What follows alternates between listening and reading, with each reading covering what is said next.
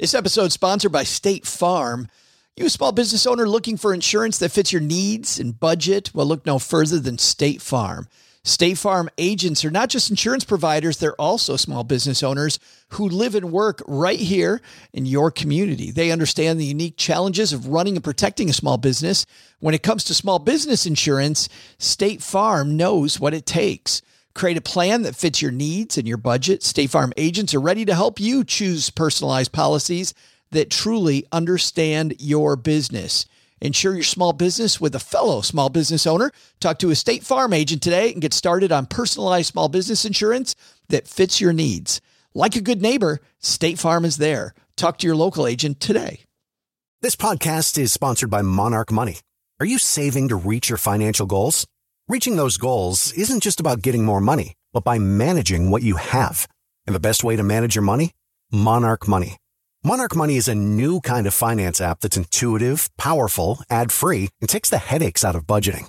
Try it free when you go to monarchmoney.com/podcast. Monarch puts all your accounts, investments, transactions, and finances at your fingertips. With a complete view of your finances, you'll gain insights on your spending and find new ways to save. Plus, Monarch lets you customize your dashboard, collaborate with your partner, set custom budgets and goals, and track your progress toward them. See why Mint users are turning to Monarch Money and loving it, and why the Wall Street Journal named Monarch Money the best budgeting app overall. Get a 30-day free trial when you go to monarchmoney.com/podcast. That's monarchmoney.com/podcast for your free trial. monarchmoney.com/podcast. Happy Sunday on our countdown toward a new decade, toward the roaring 20s. I'm Joe Saul-Sehy, Average Joe Money on Twitter, and across the card table from me, Mr. OG. You're looking a little hungry, man. Hangry is the right word, but yes. It is. Mom is... Make me a little Christmas pasta. That smells so good. It's very good. Yeah. Why does Mom make this stuff? Because I'm on the diet, so you sit... And by the way, you don't have to stare at me the whole time you eat it either. Just want to throw that out there. It's not my fault. And also, you should think about how much of that... exercise more. You should think about how much of that stuff you eat, too, because it kind of makes you a little gassy. Just saying. Not true. Very true. Nobody... They can't smell through the radio. I have to sit across from you. So I'm glad we're recording this first. That is eucalyptus that you're smelling. Thank you very much. Oh, it goes right through you. The native goes right through you. You're not supposed to eat it? It's not a side dish.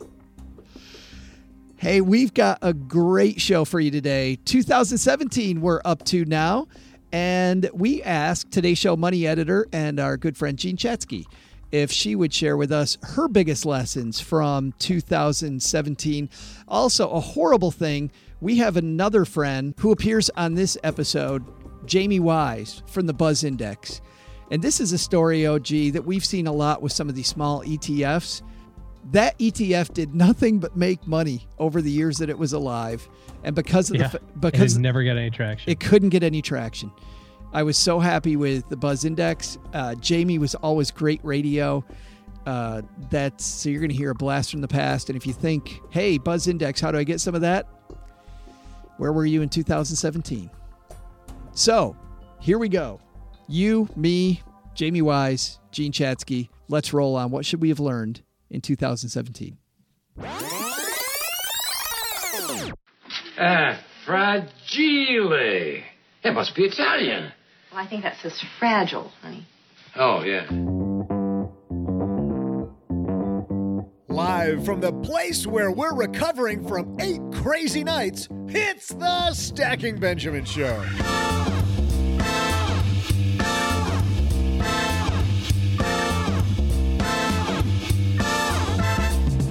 Hey there, holiday money fans. I'm Joe's mom's neighbor, Doug, and I keep getting compliments for the best ugly Christmas sweater ever. But I don't even own an ugly Christmas sweater. I don't know what these people are talking about. I got this sweet sweater at the Gap.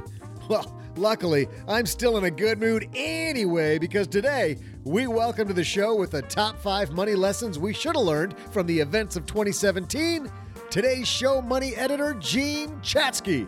Also, we'll talk about the big Disney 20th Century Fox deal and social media with the man behind the Buzz Index, Jamie Wise.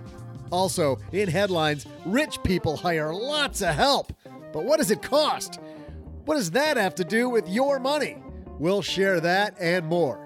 Plus, we'll throw out the Haven Lifeline to a lucky listener, answer your letters, and top it all off with what? Yeah, you're darn right, my trivia! And now, two guys who live for Chex Mix and holiday cookies, Joe and OG.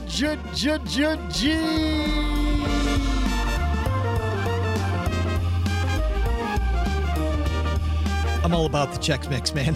I don't particularly care for Chex Mix unless it's dunked in chocolate. I'll take that. Oh. But the cookies? Mrs. OG made our Biscoff Hershey Kisses cookies. Oh, my gosh. They're like peanut butter blossoms, but with Biscoff, you have no idea. I don't like the Chex Mix when you buy it at the store, but if you had Mom's Chex Mix before, it's amazing. I mean, she like doubles down on the garlic and the salt and gets rid of all the crappy stuff that they put in the Chex Mix and puts more nuts in it, which, of course, I was just going to say it's got way less salt and MSG in it than the stuff in the store. Right. And you're like, it doubles down on that. Oh, no, she goes for more. That explains what I'm smelling from across the table. Yeah. That is garlic breath. Hey, everybody. Welcome to another mid-holiday episode of the Stacky Benjamin Show. I am Joe Saul-Sehy, Average Joe Money on Twitter, and I'll second what Doug said. To those of you who just got done celebrating 8 crazy nights, now you're relaxing with us. And for those of you ramping up to Christmas, you got just a few days left. So midway through the holiday countdown, holiday season. And across the card table from me, the one and only OG singing Europe, which that's your favorite song, isn't it? It is, yeah. Yep, I sing it all the time. My kids love it. Yeah. You know what else you sing about, OG, and that's buying real estate in December, because if you think about it, the best time if you're going to go buy a rental house is the time when everybody else is thinking about something else. You've got less competition. You've got motivated sellers. And that means that if you're worried about diversification and passive income, how about an investment that combines both of them? Have you ever heard of Roofstock? Roofstock's online marketplace makes it easier to buy, sell, and best of all, own tenant-occupied properties in top rental markets across the country. Whether it's your first time or you're a seasoned pro, all of Roofstock's certified properties are inspected in person, so you know they're in good condition. They have reliable tenants in place, and you can start earning monthly rental income right away. Roofstock even connects you with vetted local property managers, so you can separate investing from operations. Best of all, Roofstock's certified properties, they're backed by a 30-day money-back guarantee. Roofstock property investing made simple. Here's what you do to tell them that we sent you. Head to stackybenjamins.com/Roofstock. I totally put a mom emphasis on that. Tell them we sent you. stackybenjamins.com/Roofstock. And we're also presented by magnifymoney.com. You know, you're comparison shopping your way through the holiday season. Well, guess what? Why aren't you comparison shopping those tools that you use every day, like checking accounts, debt consolidation accounts, your credit cards? Whether you're playing the reward game, you have to have a loan for that new ride, whatever it might be, stackybenjamins.com/Magnify Money. Let's head to Magnify Money right now. I'm going to put in stackybenjamins.com/Magnify Money. And guess what? Interest rates on savings accounts right now, 1.5. So if you're earning less than... faster than mine over there. Bam. Earning less than 1.5, this side of the basement, so much faster. That's why I always skew the table this way. 1.5, but really the key there looking at these interest rates, OG, isn't the 1.5. It's the number of them that are above 1. There's a bunch above 1. stackybenjamins.com/Magnify Money to see all of those, whether you're getting your debt in order here in the holiday season or getting a better savings account, whatever it might be. Great show today. Jean Chatzky, OG, coming down to the basement. Woo-hoo. Yeah, and we're also talking to Jamie Wise about social media. Woo-hoo. Today. What's the buzz going on? So let's kick it off, though, with some headlines. Hello, darlings. And now it's time for your favorite part of the show, our Stacking Benjamin's headlines. What is Doug wearing, by the way? Is that... I mean, is there a competition for the... I love how he's been getting compliments about his ugly Christmas sweater. Is that not it? It's just a normal sweater that he bought in September. You see him, he was wearing that in October. Yeah. That's totally not. But man, too bad. Yeah. Red and green looks good on a guy. It's a great color. Yeah. It's a great color.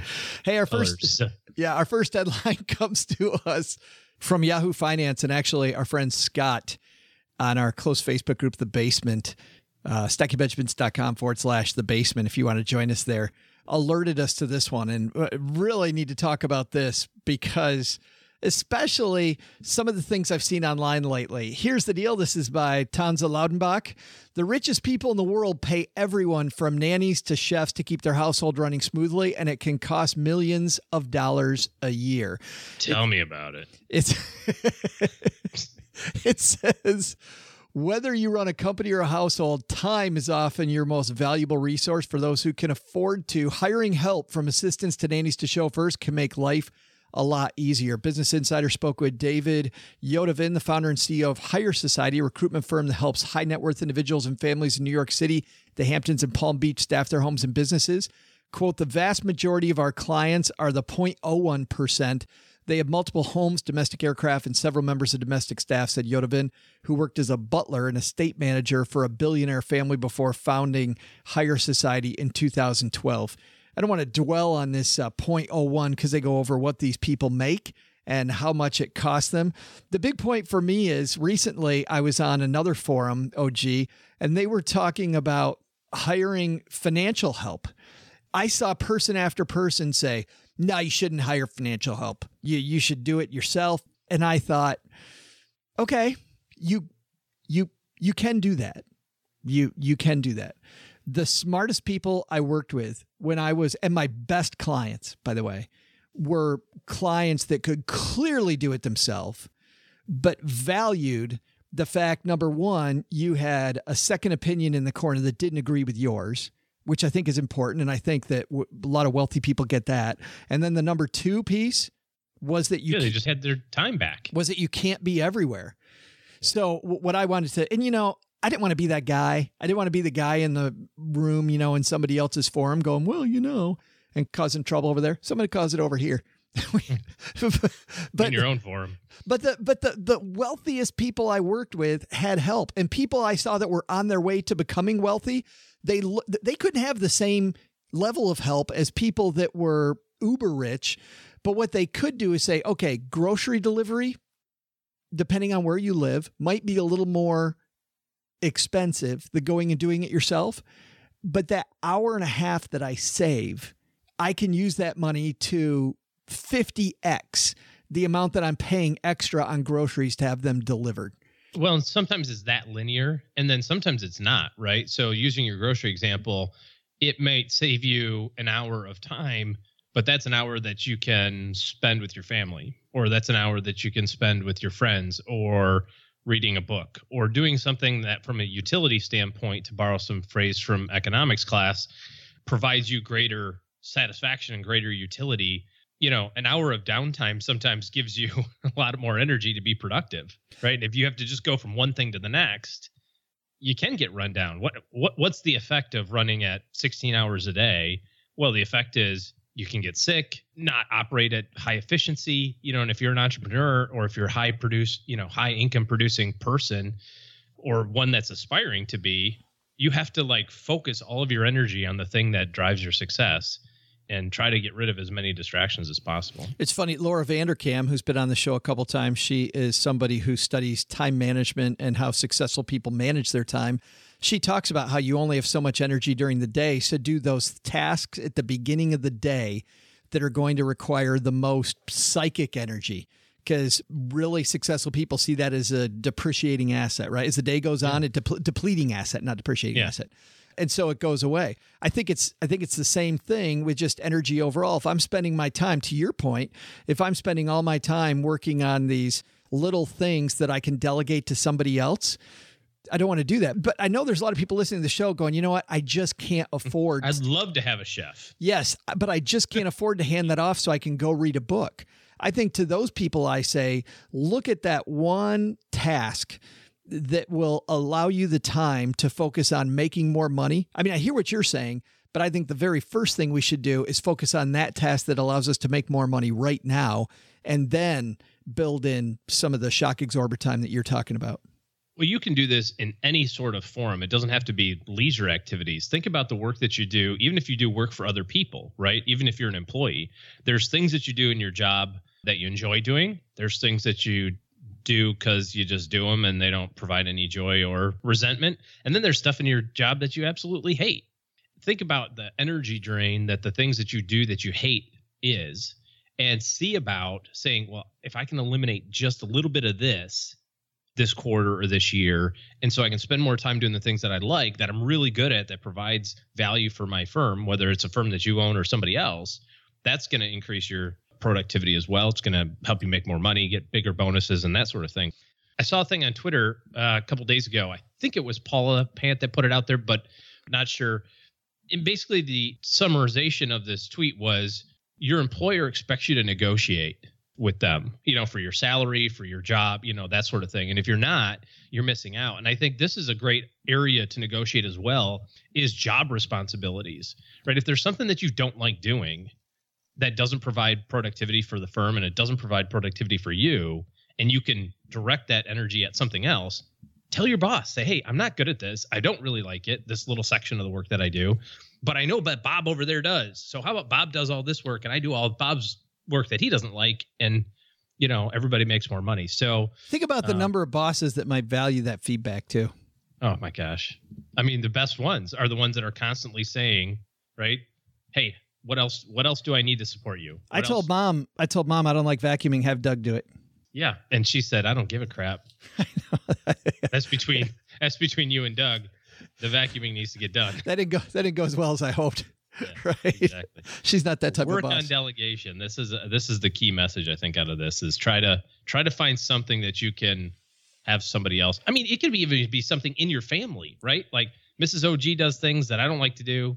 I do things Mrs. OG doesn't like to do, and it works. Talking about coaches as well, I work out better if I have somebody working out with me. So whenever I've had a personal trainer, I found that I work out well. I don't work out very well, dude, if I don't have a personal trainer. Like if I just have a gym membership and I'm going to go hit the machines, guess which machines never get hit? The ones that I was going to be on. So for me, having a personal trainer is great. But here's the thing. All personal trainers are not created equal. And so there's been times when I've had good personal trainers and I use them very well. I've had times when I have bad personal trainers. I've actually had two of each. When I got done with my personal trainer, you know what I didn't say? I didn't say what I hear all the time. Personal trainers suck. It's a ripoff. You can work out yourself. Yeah, I can work out myself. Probably not going to do it. I also know that there was one personal trainer. I don't think they really knew what they were doing because I felt like I was going to get injured. And now I could have said, personal trainers don't know what they're doing. They're a ripoff. That wasn't the message. The message was, this personal trainer sucked. I need to get rid of that one and get a better one. And guess what? I did that. So I think still didn't work. But I think, yeah. Still, look at me. I got those 1-pack abs going. Kegerator abs. But I think what I see my most successful clients did was that they had help in their corner, but they made sure it was always quality help, right?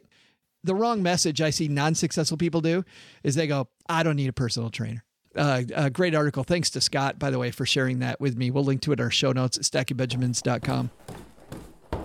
And walking down the stairs, our social media correspondent, Jamie Wise from the Buzz Index. How are you, man? Happy holidays. Happy holidays. How are you? It's great to be back here. I can't believe we're right in the middle of the holidays. Not even at the beginning. We're deep into it now. When did that happen? I know, just today's show and Friday's show, and then the FinTurn comes down here to finish off the year. Where did 2017 go, Jamie? What a year. I mean, the list is long of things that we've learned in 2017, market rides, up and down, social media continuing to explode. It's just been really a great ride and great being with you and the whole team of stackers along the way. Amen, brother. Well, let's talk about this. Speaking of a great year, the Buzz Index had a great year. You guys had another great month in November. Yeah, we did. November was a good month. We were up 2% for the month, which is always nice to be up. It was a month of underperformance for us by just about 1% below the S&P. But that really followed 6 months of outperformance of the Buzz Index over the S&P, where we gained 14% to the S&P's 9. You're not going to outperform every single month, but giving a little back is just fine when we're still up and still outperforming for the year. So feeling good about performance. Well, the bigger thing about the performance for me, I mean, that's the end result. The thing that obviously you're here to talk about is some of the stuff that goes on and what the crowd thinks about it. So let's dig into how you created your performance. And I know last week, Disney Fox deal was announced. Huge deal, Jamie. What does the crowd think about that deal? Isn't Bob Iger just wonderful? Like when you think he's acquired the whole world, he doesn't stop and still finds value. The crowd was surprised by it. The crowd actually really likes it. And Fox was a name that we never had in the Buzz Index. So I don't think many people saw this coming, or at least didn't anticipate that he would still continue to try and grow the company in that way. But once it's announced, Disney, and of course, is a name that's in and out of our index often. It was in our index going into the deal announcement. Good positive reaction. It's going to be staying in the index. People really like it. The talk is positive. Disney knows how to acquire companies. If it's one thing we've learned in Bob Iger's tenure, it's that they know how to acquire companies and extract value and grow those businesses far better than they could have on a standalone basis. I think people are expecting him to do the same with Fox. And of course, they're making Bob stay on, right? Another, 4 or 5 years. I was just about to ask you about that. Yeah. So I think that's what everyone recognizes, right? He is a master at this craft and sort of culturally bringing in businesses and growing them and looking for new ways of growing revenue out of those businesses. And I think that was a big selling point for Fox, is that they wanted him to steward that leadership forward, and the community likes it. They couldn't be happier that he's going to be in charge of this company for another 5 years. You know, when people look at passive investing, they look at maybe something that's a growth play, looks at a value play. The thing I find fascinating when you're down here every month, Jamie, we'll mix it up. We'll talk about this deal that grows the Disney brand, clearly a growth play.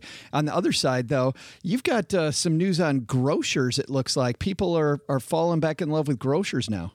Yeah, and I hope people aren't tired of me saying, but it's really important when we talk about what we're able to capture and Buzz. It's not just the really go-go, Yahoo, exciting stocks that are rallying nonstop. You get this combination of names, right? People are positive about stocks because of the good growth prospects, or because they've fallen too far. They're deep value plays. They're mispriced. They're low earnings multiples.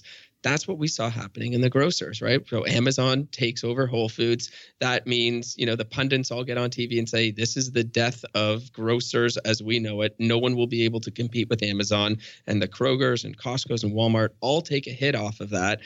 But of course, it turns out that there was some overreaction there, and the crowd gets online and starts talking and debating about that. You know, is this the end of Kroger and Costco as we know it? Will Amazon? And of course, the answer was no. And people started recognizing those stocks as value plays. Sentiment was positive. They popped into our index. And they just crushed it last quarter and last month, right? Kroger was up 25%, Costco 14%, Walmart almost 12%. So really good performance from the community recognizing that those stocks were just hit too far. This wasn't on our agenda to talk about, but there was also some news out of Target. Has Target been in the index at all? Target has been in and out of the index. It's, you know, a name that gets lumped into that group. Right? Yeah. Right. So, you know, is it going to be the end of Target because of Amazon? I think every retailer to some extent has to rationalize their existence in a new Amazon-driven economy. Target's going to be no different. Well, let's talk about, you and I have talked about Valeant in the past, and more news out of them that it seems like the crowd liked. What a name this is, Valeant, right? Where really, again, if you remember when we first started talking about it, Valeant was never really followed in a real positive way by the broad community, all the way even during its huge run of the heyday. And then even when it rolled over and that stock went from 200 to 30, no one cared. And then they started caring once it hit 30 and below. And so again, this is the value debate around this company. This is people debating amongst themselves the debt burden relative to the, you know, trades at like a 4 times earnings multiple and still generates positive cash flow. So which of those things are going to win overall? And I think the view of the community, which is really contrarian to a lot of the so-called experts out there who say that the company will be crushed under this debt burden, started to become positive. And we were in the name and out of the name. And of course, Valeant had a tough time and traded down, I think even to the single digits. But I think the momentum story is starting to change. Valeant came back into the index in November, top weight in the index, which is actually a surprising move for Valeant to come in at that high of a weight. Yeah.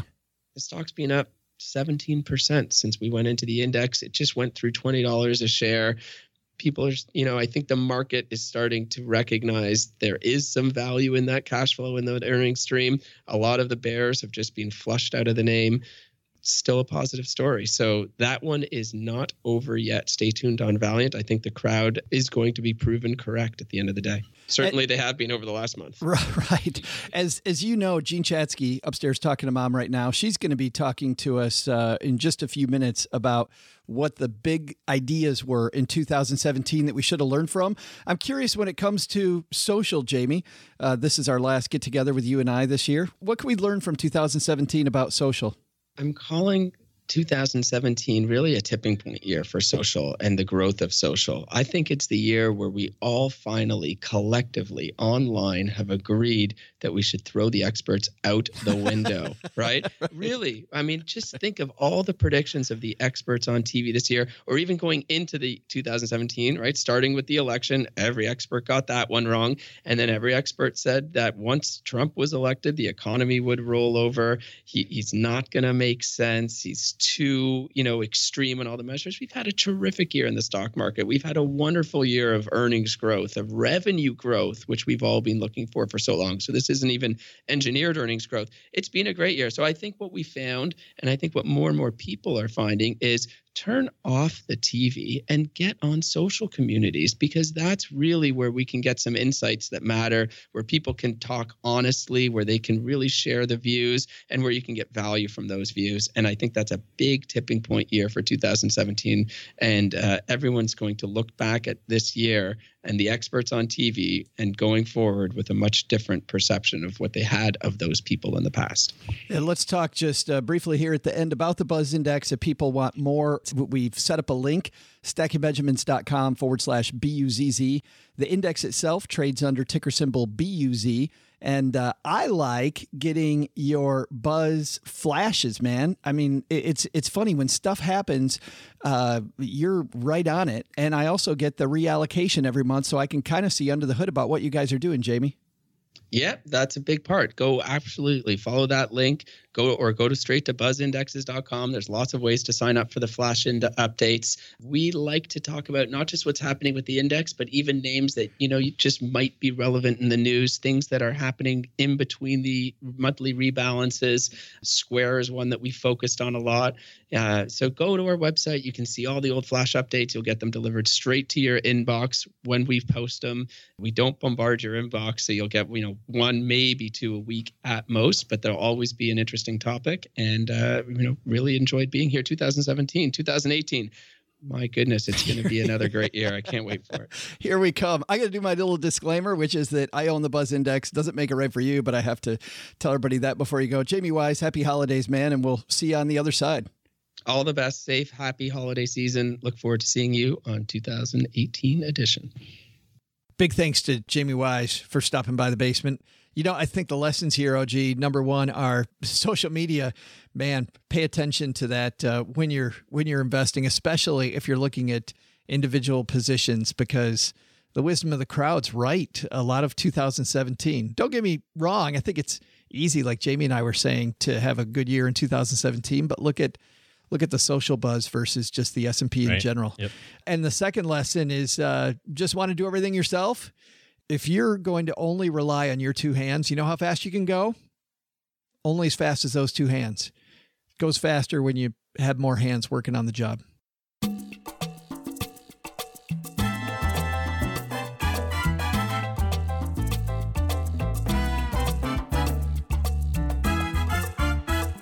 Very excited that she's back for, I think, maybe her fourth appearance on this show, OG.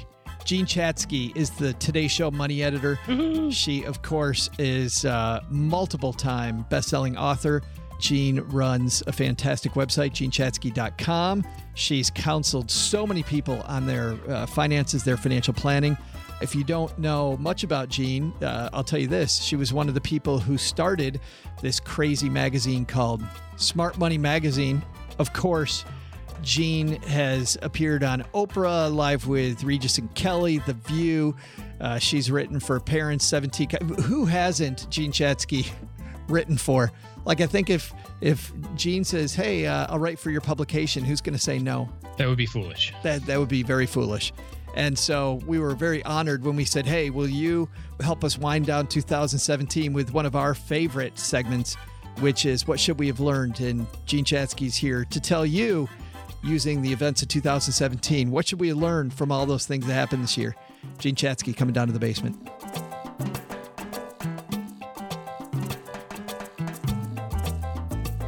And coming down to celebrate the end of 2017 with us, Jean Chatzky, how are you? I am good. How are you? I am fantastic. 2017, what a year, huh? Oh my goodness. Yes, what a year, and a year of unexpected things, I think, is the way it's been feeling for me, and in so many different ways. What do you mean? I just mean every day I feel like I woke up, looked at the news, and it wasn't what I anticipated. I mean, my year started actually a year ago at the election time. My husband and I had taken a trip abroad. We were flying back from Amsterdam. We had voted, you know, in absentee ballots. Like most people, I would say, in the country, we were expecting to get on the plane as the votes were starting to come in and wake up to see Hillary Clinton as president. We woke up sort of in the middle of the night on the plane and started through Wi-Fi to get the sense that things were not moving in that direction, stayed up, you know, did not sleep. And it's been a year. It has. It is totally been a year. You're right. And not as you expected. The other thing we didn't expect this year was the stock market seemed to, for the most of the year, just seemed to plod along going up and up and up. It has. In fact, you asked me to come up with 5 different events of the year that I wanted to talk about and what we needed to do in reaction to them. And that's one of them. Well, I mean, that for me is absolutely one of them. Well, I don't want to prelude because I'd like to do these kind of David Letterman style. I don't know if you have them David Letterman style. Gene, I didn't ask you that much, but let's go through these 5 big events in financial planning for 2017 and really what we should have learned. What's our number 5? Well, let's start with that one since you've already given it away. Deal. Spoiler. Sorry. Yeah. The markets. I mean, if you look back even further, it's been this continuous up, up, up, up, up. And the reaction to up, up, up, up in general is to make us feel like we are all brilliant investors, that we can't do any wrong. And if you look back to 2008, 2009, at the time, right after that happened, I remember having a discussion with a guy named Jack Vander Hei, who is at EBRI, the Employee Benefits Research Institute. Mm-hmm. And in his work, he has access to this enormous database of 401k files, like 24 million accounts. After the market cratered, he took a look at how people had their assets allocated. And what he saw was that this huge swath of people who were very, very close to retirement had between 70 and 90% of their assets in stocks. Mm. And that was a position like this one. That was a time when, again, the markets, maybe they hadn't run up quite so fast, but they had really run up. Things were at 14,000, I think, at right. The high before they went back down to about half that. The lesson that I took away from that was constant rebalancing. You need to know what your preferred asset allocation is going to be, how much you, and I'm emphasizing these words on purpose, how much you should have in stocks and in bonds and in cash, because of your age and your risk tolerance. And when those events, the big ones, college, retirement in your life are going to occur, and you need to be investing based on that. And if you're not doing that, if instead you're just going along with the flow because the flow happens to be so great, you're making a mistake. So I actually reached out to Jack about a week ago and said, have you looked at your database recently to see how people are allocated? And he said that he's going to do it right after the end of the year. So I'll be checking in on that. But the message that I have taken away from this is, you know, if you're not in an investment that does the rebalancing for you, if you're not in a target date fund or a managed portfolio, you know, if you're not with a robo where things are managed for you, you got to do this. And you got to do it before the market corrects, because the market is going to correct. And I don't know when. I mean, you might know when, but I don't know when. But it's going to happen, and you don't want to be caught with your pants down. Well, and I was going to ask you two questions, and I don't know which one scares me more, but these are two questions. Does it frighten you that there's so many articles lately talking about, well, I don't know, I guess even the last 4 years we see them over and over and over. The market's about to go down, right? The market's about to go down. The market's about to go down. What do we do with those? We file them away. Maybe the market's about to go down, but maybe the market's not about to go down. I think that the proper way to invest is proactively, not reactively. And you just don't want to be reacting to the news, whether it's day-to-day news, whether it's economic news. You know, we can only control so much, right? We can control how we save, how much we save, and we control how much risk we take on a basic level. I don't exactly know what we do with those, except try not to pay too much attention. Then my second question is, it was about this time in 2008, the market was really nearing its low. When I think about that, I think about there are financial advisors out there, Jean, that have now 9 years of experience. They can almost look you in the eye and say they have a decade's worth of experience, and they've never seen a big down market. Is that worrisome? It is. I think it's very worrisome. And the answer, the questions that you need to be asking these advisors is, you know, how are you managing for the correction?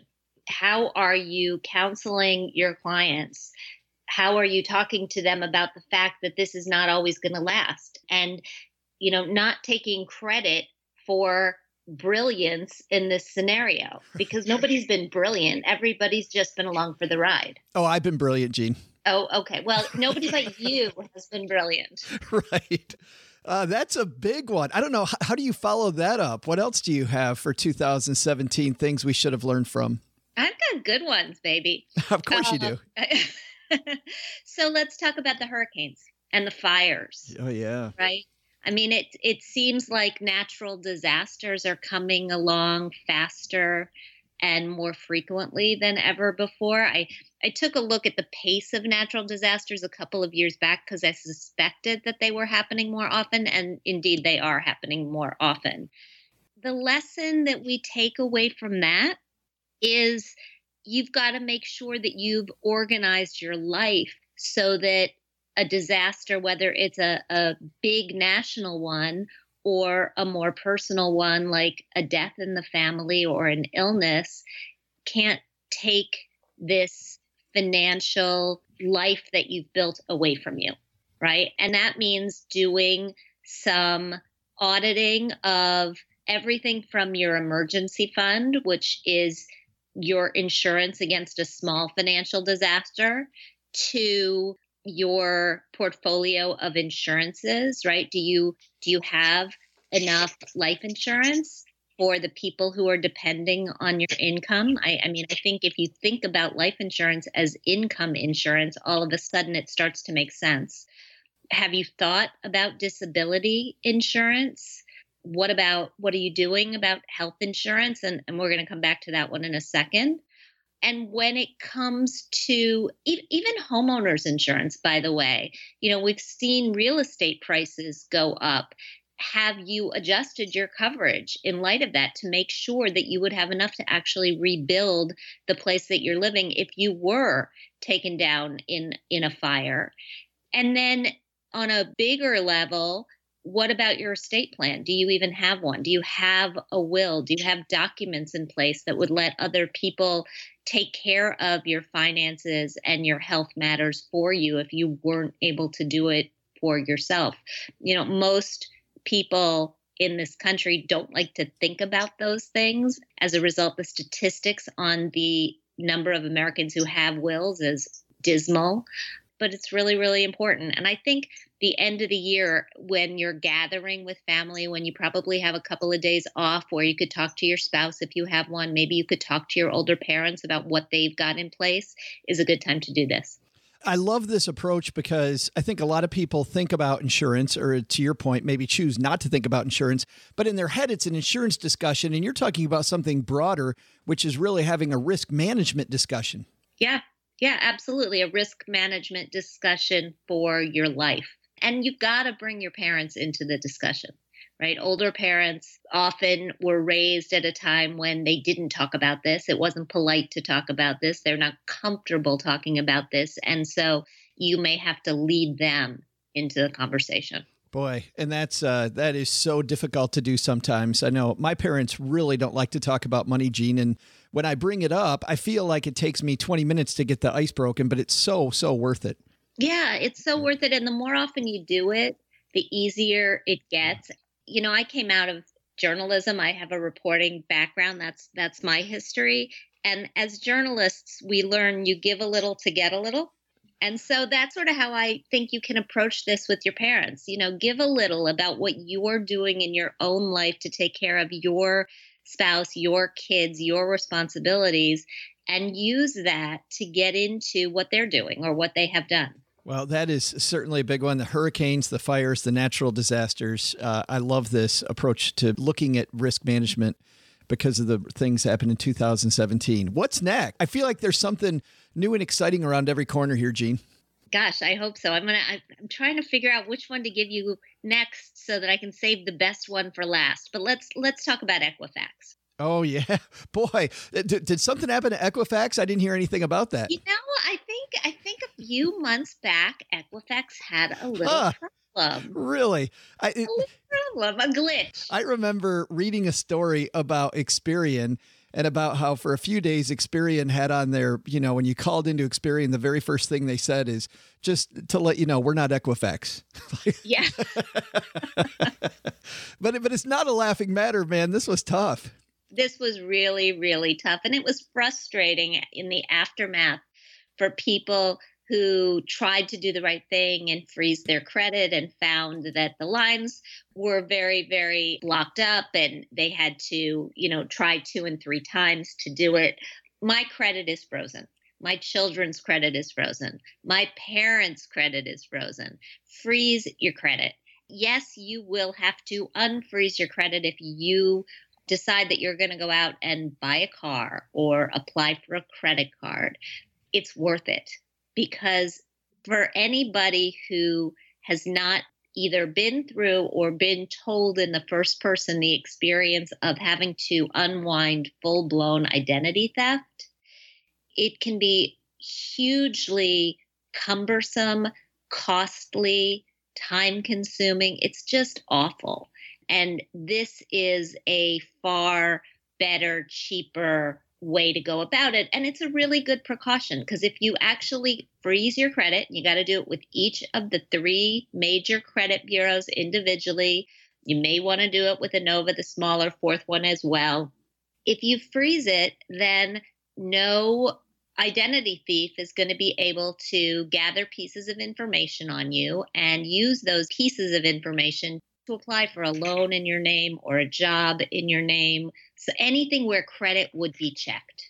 When it comes to fintech, we've seen all kinds of areas where these fintech companies, whether they're in Austin, Silicon Valley, New York, wherever, that they're going into these areas that need to be disrupted. I feel like this freezing your credit, Gene, seems a little bit cumbersome. Have you seen any fintech companies starting to make that process any easier? No. I haven't, not off the top of my head. I mean, I've seen, you know, there's a lot of identity protection services out there, but I haven't seen anything directly hitting it at freezing your credit. Is that your next business? No, maybe it's our next business. Maybe we'll have a joint venture, but I do think that could be a lot easier process than it is. Yeah, I think it could definitely be streamlined. I mean, it would be nice if you could just do it once. Right, yeah. If there was one way to freeze it and unfreeze it where you didn't have to pay a fee each time, that would be nice.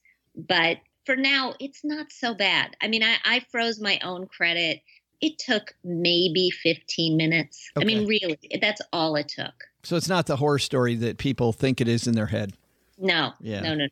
Awesome. Well, Equifax certainly ugly as have been, it seems like store after store.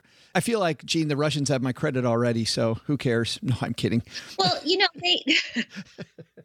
they may have it, but freezing it means that if the Russians are going to try to apply for, you know, newfangled visa with a lot of frequent flyer points, they're not going to be able to get it. Because the bureaus won't release the information, and that's what you want. Or even a really expensive furry hat. They're not going to get it using my credit. They are not going to get that if it has to be bought on credit. Absolutely not. You've got two left.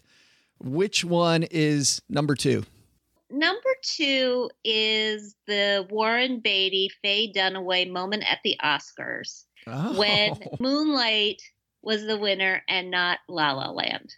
That was one of my favorite moments of the year. I'm a big movie buff. And man, what a shock, and also what a change. But what do you do with this financial planning wise? What do I learn from that moment? That it's not always going to be what you think. I think, you know, we try so hard to plot out, this is when I'm going to buy a house. This is when we're probably going to have a baby. This is when we're going to retire. This is when the kids are going to college. This is when the kids are going to leave home. Well, you know, now we know that a huge number of adult kids move back home after college, that we're not getting married at the ages that we thought we might. We're all doing it a little later. We're having kids a little later. A lot of retirements actually take people by surprise. I wrote a story for AARP about that, and a lot of them take people by surprise because either people are forced into retirement or they have to retire because they've got an older parent to take care of, or the job just isn't there anymore, or they get sick themselves. Things happen. And what I want to take away from this is that you can plan as much as you want to plan, but you also have to give yourself the ability to be a little facile by having more savings than you think and by adjusting along the way by having conversations with the people who matter to you about, okay, this didn't go as we thought it was going to go. So what do we do? How do we switch it up? And that could be a conversation with a financial advisor if you have one. You know, a lot of people don't do actual planning. Sitting down with somebody to say, okay, this didn't exactly go as we thought, or what if we have to resort to plan B? Those can be really helpful exercises to go through. And most people, I think that financial planning is like a one-time deal. And to your point, it's kind of more like flying a plane to Hawaii, I guess, where the pilot's making adjustments along the way. Yeah, absolutely. And adjustments are scary. Sometimes they can be expensive. But, you know, it's sometimes also walking through the doors that open for you can be exciting, can lead you into new communities and jobs and businesses and introduce you to people that you never would have met. And, you know, it's not always a bad thing when things don't go as planned, but you need to be able to roll with it.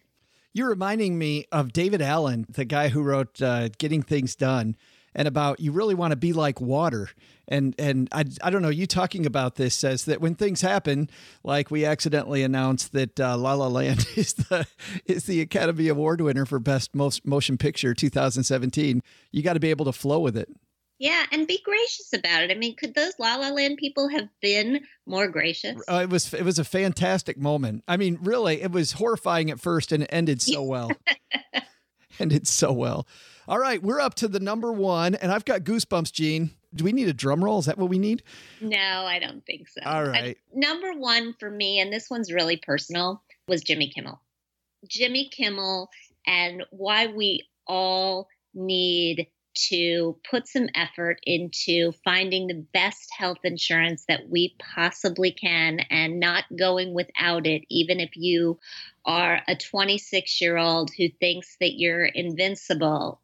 This was the moment of the year for me because 23 years ago, I gave birth to a baby who had a congenital heart defect and required surgery at 3 weeks of age, and then again at a year, and then again in kindergarten. You know, he's 23 years old. He's awesome. He still has to see the cardiologist and occasionally have some adjustments. But if we hadn't had good health insurance at the time, it would have bankrupted us. Health insurance, yes, it's important when you need to see the doctor because you have a cold or the flu or a stomach bug or whatever. But it's really critical for when these sorts of things happen, and they happen all the time. 1 in 100 kids in this country has a congenital heart defect. Wow. So we don't talk about it enough. We don't talk about it often. But for me, that was the moment of the year. What's a good resource for people? Because I get this question fairly often, a good resource for people that are just starting off looking at and trying to compare health insurances, because it can be, as you know, Gina, minefield. Yeah, it absolutely can. You know, eHealth actually is a good resource. They will try to sell you a policy. That's the business that they're in. Sure. But they've got smart people there who look at what's happening in the landscape. And I've found that they've been really, really helpful through the years. Your employer may be a really good resource. You know, if you've got an employer who's offering you a bunch of different policies, or at least several choices, go to the benefits fair, talk to people about it, look at the information, read the descriptions. A lot of people never do that. I'd be remiss if I didn't ask you, in 2017, there was something awesome that happened with you all year long, which was, of course, the Her Money podcast, right? That was a great part of 2017. There was one episode in particular where this guy helped you with the letters halfway through an episode. I thought that was probably the highlight of the whole year, Gene. It was for me. It was, I have to tell you, it was for me. And we hope that he will deign to come back and do it with us again in 2018. Tell everybody a little bit about the show, because I love Her Money Matters, and I'm not a Her Money, I'm a His Money, but you go running with me fairly often. Oh, thanks. So Her Money is an ongoing conversation about money for women, usually by women. We have fantastic guests, including you, on the show every single week. People like Ariana Huffington and Gretchen Rubin, and coming up soon, we've got Sheila Bair. We talk about life, but we talk about life through the window of money. So whether we're talking about making the most of your career or getting a leg up on your basic financial planning, or dealing with the fact that human beings aren't always rational about money, or figuring out how to start a business that you've always wanted to start, and by the way, how to raise some money for it. We deal with all of those things, plus answer your questions and do a little news you can use. Can we talk about anything else going on at JeanChatzky.com, or any upcoming stuff? You know, one of the things that I only sort of come around to realize lately how much people like is our newsletter. We got a free newsletter. It's called This Week in Your Wallet. It talks about the important money stories that happened over the past week and what you need to do about them. So it's a quick hit. You can sign up at JeanChatzky.com. It's free. And lately, people are just telling me how much they love it. So I'm realizing that it's a good resource. We'll link to that and to the podcast in our show notes at stackingbenjamins.com. Jean Chatzky, happy holidays to you and your family, and here's to a great 2018. To you as well. Thank you for having me. Hey there, trivia fans. I'm Joe's mom's neighbor, Doug, back in the saddle again with today's trivia. Hey, before we get into that, though, I got to say a huge thanks to our engineer, Steve, for covering for me while I was definitely not at the North Pole helping Santa get ready for the big day. I mean, that guy does not need any of my help at all. That's just silly. I don't like the movie Elf. Don't drink lots of maple syrup, only about 4 helpings a day, and I've never been anywhere near the North Pole except that one time in college, which was totally by accident. Speaking of the North Pole, where I've most certainly never been, let's share this random piece of trivia. What creature that sounds almost mythical, but isn't, is known as the unicorn of the sea and makes its home in waters near the North Pole? I'll have your answer right after I finish singing at the top of my lungs in the other room.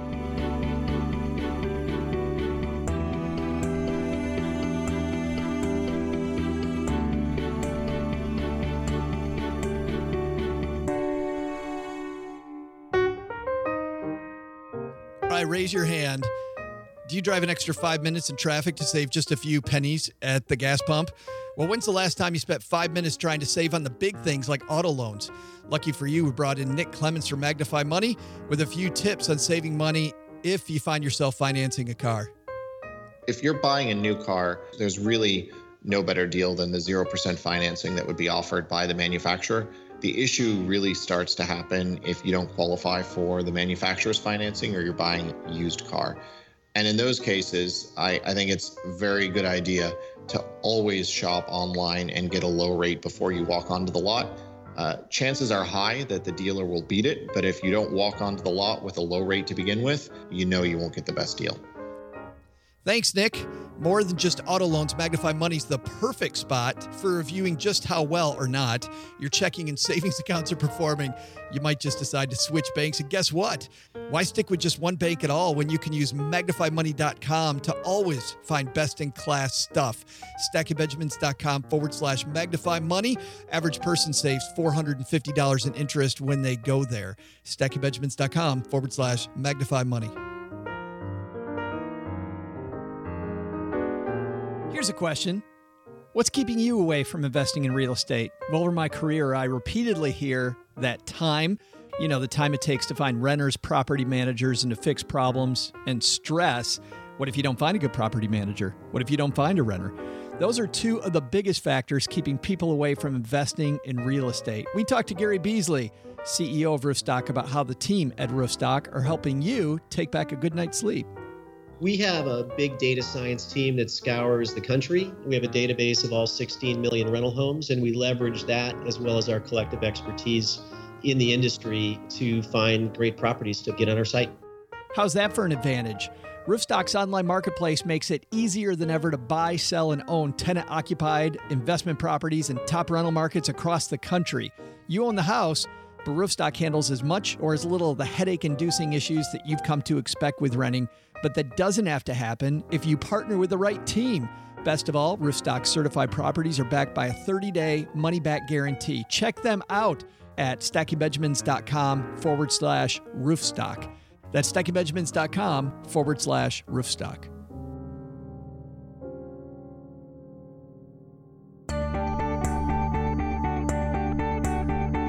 Hey, Trivia Nerds, I'm Joe's mom's neighbor, Doug, and of course I know zero about how absolutely cold the North Pole is this time of year, because I absolutely have not been to the North Pole. And this trivia question, totally random, here it is. What creature that sounds almost mythical but isn't is known as the unicorn of the sea and makes its home in waters near the North Pole? The answer? It's called a narwhal, and they are so gorgeous and elegant. These majestic creatures are unlike anything in the ocean, so I've heard. People tell me things, I'm just listening. But I've never even seen them in person. But if I had seen them, I'd think they were pretty cool, just like Santa Claus does, or like he would think they were cool, I'm just guessing. It's not like I've ever been lucky enough to be out just exploring the tundra with them one day and he happened to, but it never happened, all right? It never happened. All right, see ya! I've never even heard that word. What is that phrase that isn't it Shakespeare that thou dost protest too much? Right, exactly. Yeah, I guess somebody's been maybe up north. I don't know. Mm. Thanks a bunch for Gene. Santa's coming. Thanks a bunch for Jean Chatzky coming down to the basement. And this year, OG, like she said, so unpredictable. Stock market going straight up. Weird stuff happening at the Oscars. I mean, all of the natural disasters. Flexibility, I think, is the key to a good financial plan. And constantly revisiting it. Amen, brother. Hey, let's revisit the Haven Lifeline. How about that? And tackle some of life's, that was so bad, or rather life insurance's most important questions. Our friends, Haven Life Insurance Agency, they're disrupting the life insurance industry by focusing on those two things you value most. Definitely delegation. And mom's Christmas cookies. Oh, I had your second one. You value your birthday. Oh, well, that's coming. Tomorrow's an OG's birthday. It is, yes. Happy, so I've been told. Happy pre-birthday, by the way. Thank you. And you know what birthday present I bought you? This reminds me of that bit from Christmas Vacation. Jelly of the Month Club? No, but way better than that. There's a hidden line in there with Uncle Lewis and Aunt Bethany. When Uncle Lewis says, "Clark, we got you the greatest Christmas present," he says, "Well, you didn't have to get me anything, Uncle Lewis." And he goes, "Damn it, Bethany, he guessed it." I love those. Well, "You didn't have to give me anything, Joe. Damn it, you guessed it." I got you something. I got you Haven Lifeline note from Teddy in Brooklyn. How about that? Oh, all right. Hi, guys. It's Teddy in Brooklyn. I have a question for you in regards to an investment account. I have some money in an S&P 500 mutual fund. I'm thinking about taking that money out and putting it into an S&P 500 ETF for tax purposes. And I was wondering if you could give me any information on this. Love the show. Also, say hi to Doug and Mom for me. Teddy, thanks for the note. We stay away from Doug as much as possible. So that's not what we call non-starter here, especially when we'll send him a paper airplane parading around in that sweater.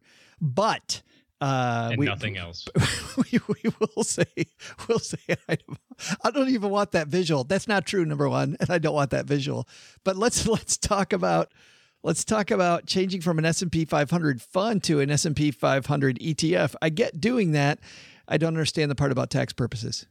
Yeah, I don't know why you would do it. I don't see the benefit. If you've held it for any length of time, you're going to have some gains if it's in a regular investment account, and so you'd be swapping out something with a gain for another thing that's exactly the same thing. Arguably, maybe it's just a skosh less expensive, but it's effectively the same thing. An S&P 500 mutual fund and an S&P 500 ETF ought to look really similar on the insides. There's only two things I can think of, actually three.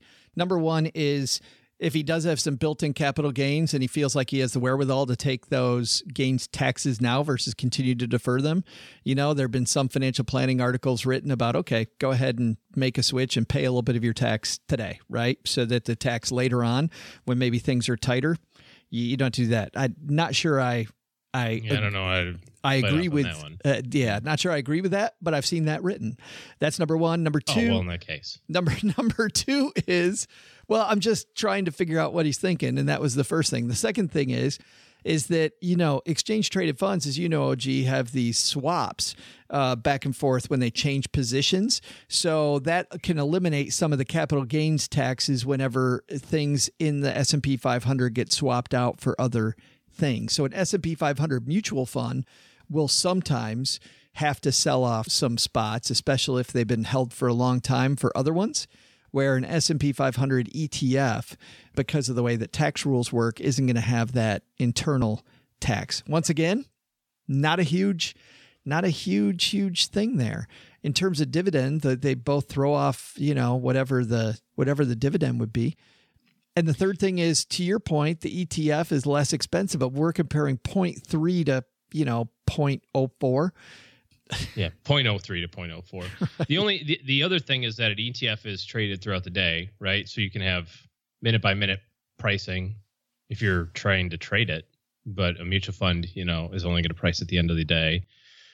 So I don't know. I don't see the necessity here. If you were going to diversify it into other positions, right? You wanted to buy some small companies or some international or whatever. Okay, that's cool. But just selling it for the sake of selling it and turning around and buying the exact same thing, I don't know that you want to do that. Well, specifically to his point, which was doing it for tax purposes, that's the part that I really don't understand.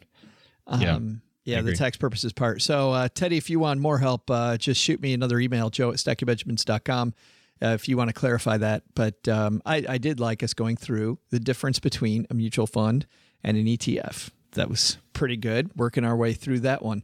Thanks for the note, Teddy. We also get letters down here in the basement, and Doug just brought down this one from Kate. Kate just wanted to say, hi, OG. I love these ones. It's a great way to finish off 2017 for you. Making it a little easy. Kate says, love the podcast. I particularly love OG's sarcastic responses. Remember the episode when a guy called in saying his wife just found out she's pregnant? The guy sounded absolutely miserable, and OG's response was priceless. I almost drove off the road because I was cracking up. Love your dark humor, OG. Don't go changing. Yeah, I get to sit across the card table from him, and I pinch myself all the time, Kate. Just can't believe that I get to hang out with. Can't believe that you've still continued to do this to yourself over and over and over again. Starting in 2018, I guess we can announce this here. OG is going to be on the podcast a lot of the time, all three shows. Yay. So, unfortunately, everybody else. Unfortunately, on one end, Greg McFarland has no longer been blogging for a while. Those people that have been around the show know. And Greg recently wrote us saying, you know what, I can't do it. And I get it.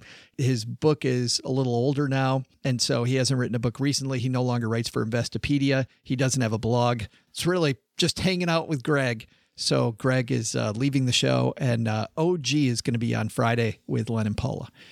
Ta-da. More work for you. It's a labor of love. And double my salary. And with Paula and Len, too. That's awfully tough duty. All right, that's going to do it for today. Thanks to everybody who left us a review of this year's podcast. Mom puts those on the fridge. Absolutely love some of the, speaking of sarcastic and funny, Kate, some of the sarcastic and funny reviews that we get of the Stacky Benjamin Show. Thanks for those. Also, if you're looking for better help in your corner next year, guess what? OG is taking new clients. So to find out what it would take to get him in your corner, stackingbenjamins.com/O G. Also, by the way, I almost forgot this. Congratulations to a sponsor of ours. This is amazing. M1 Finance. M1 Finance just announced they're going free, OG. You know how you used to be able to go to stackybenjamins.com/M1 Finance and you get a year free? Going completely Robinhood, going completely free. So congratulations to them on that. That's pretty cool. Yeah, it's a big, big move getting out in front of that wave. So happy to hear that. And we're going to get Brian on the show to explain why they did that very, very soon. All right. That's going to do it. Doug, what should we have learned today? So what should you have learned today if you were actually paying attention and not dreaming of sugar plum fairies? First, if you're thinking about supersizing your life, find experts to help you get ahead faster, or at the least, delegate to people who can take care of those tasks that keep you away from your unique talent.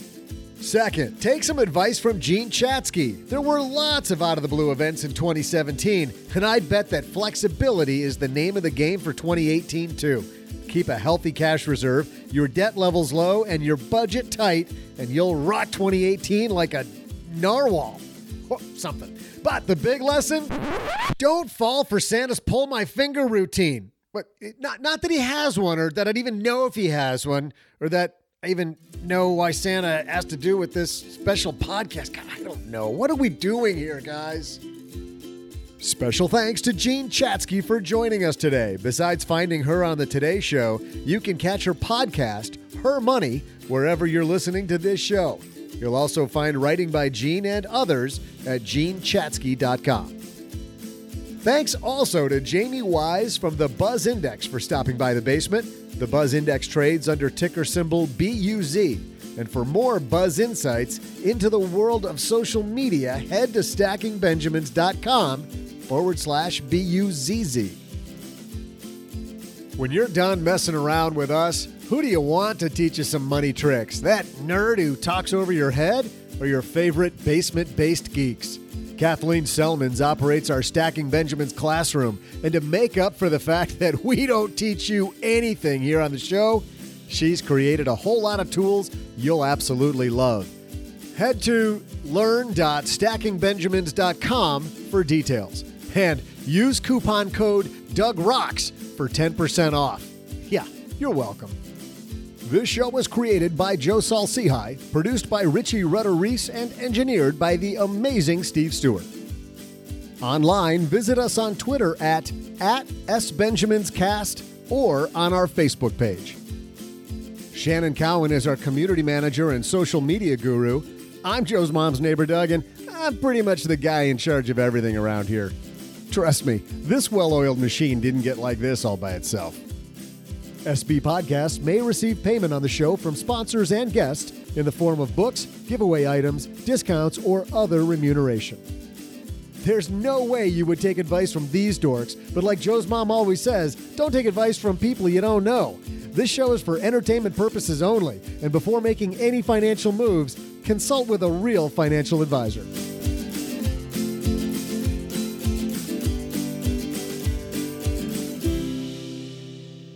The part of Joe's Mom's Neighbor Doug has been nominated for an Oscar.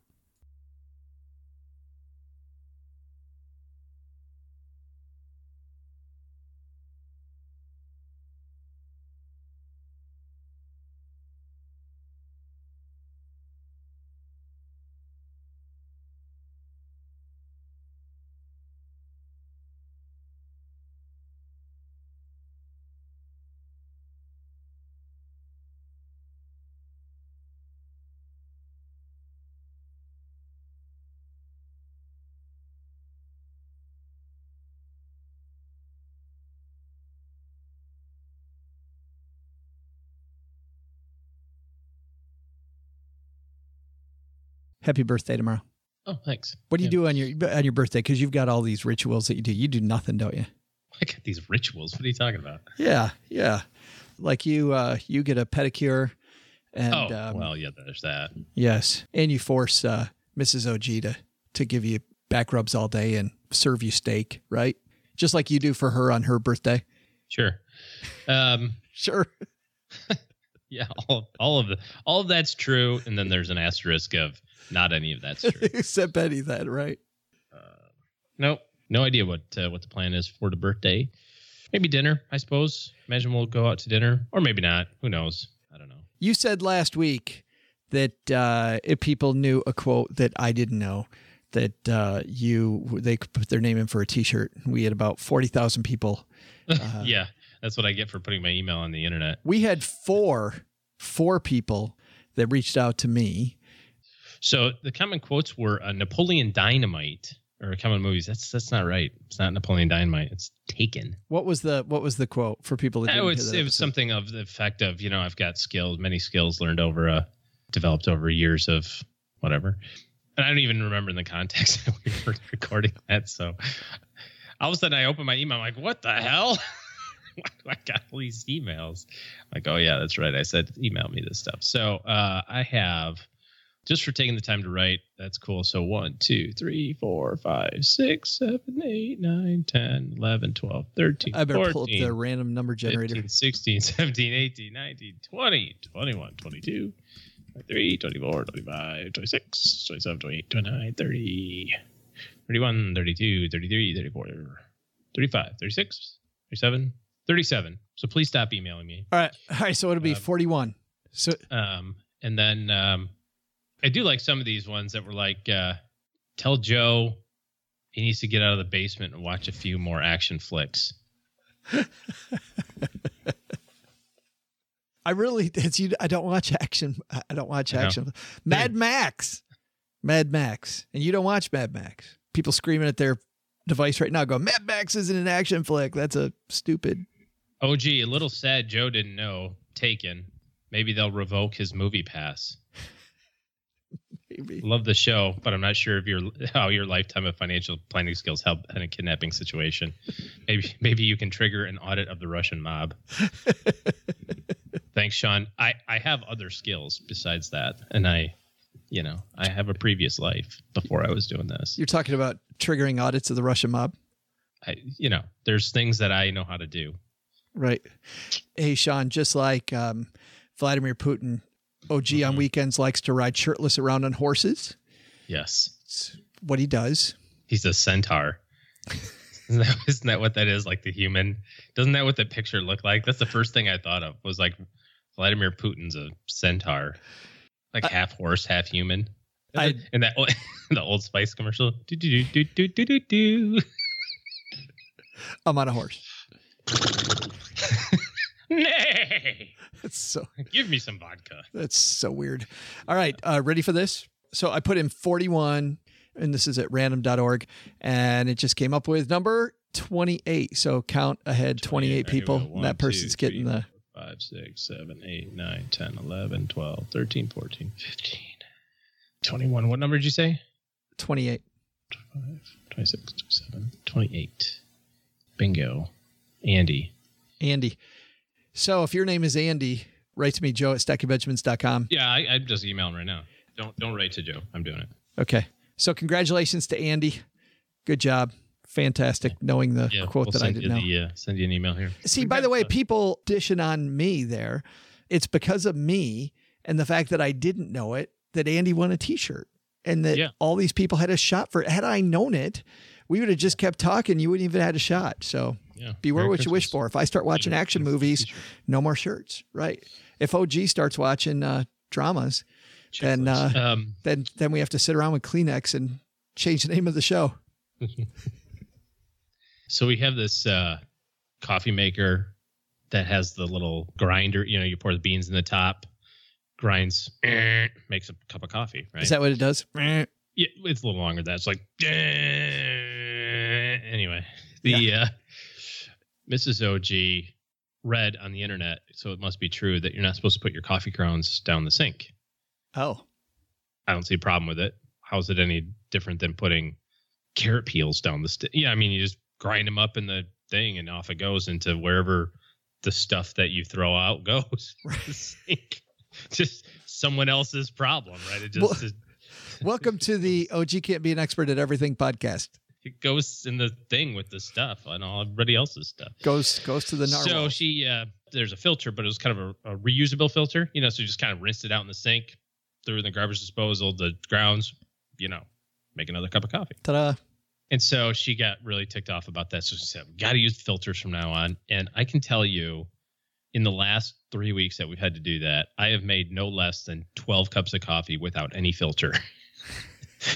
And you know, it's fine because all that sediment is at the bottom and you're drinking your coffee and you're having, and you're like, what the hell? No filter on your, I just can't, yeah, what do I you? Just I forget about it because for 3 years, I've never put a filter. Now I got to remember to put the filter in the little thing instead of the reusable filter. Yeah. Right? Cause I used to just rinse it out. No, I get it. Again, hit play. Yes.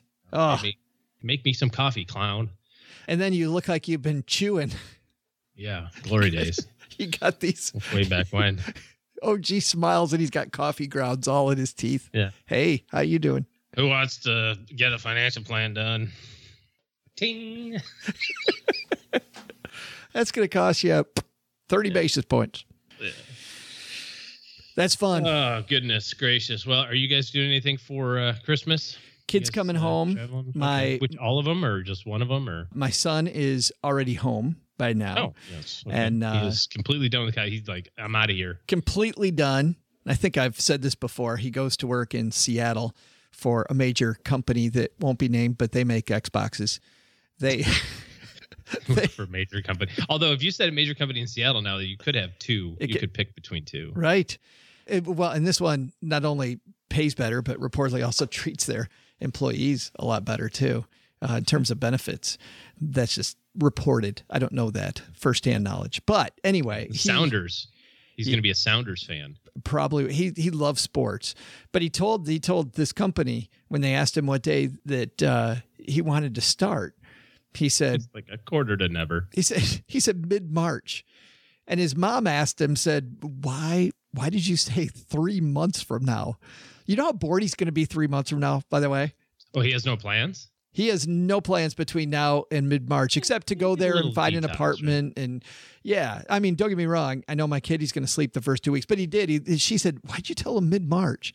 And he just looked at her. Now, here's a kid who just did 4.5 years of electrical engineering. And by the way, this graduation, tiny graduation, like we talked about on Monday, but he looked at her and said, because I'm tired, Mom.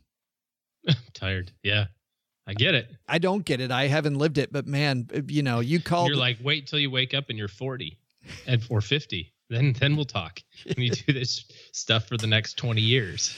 I'm like, the life of a podcaster.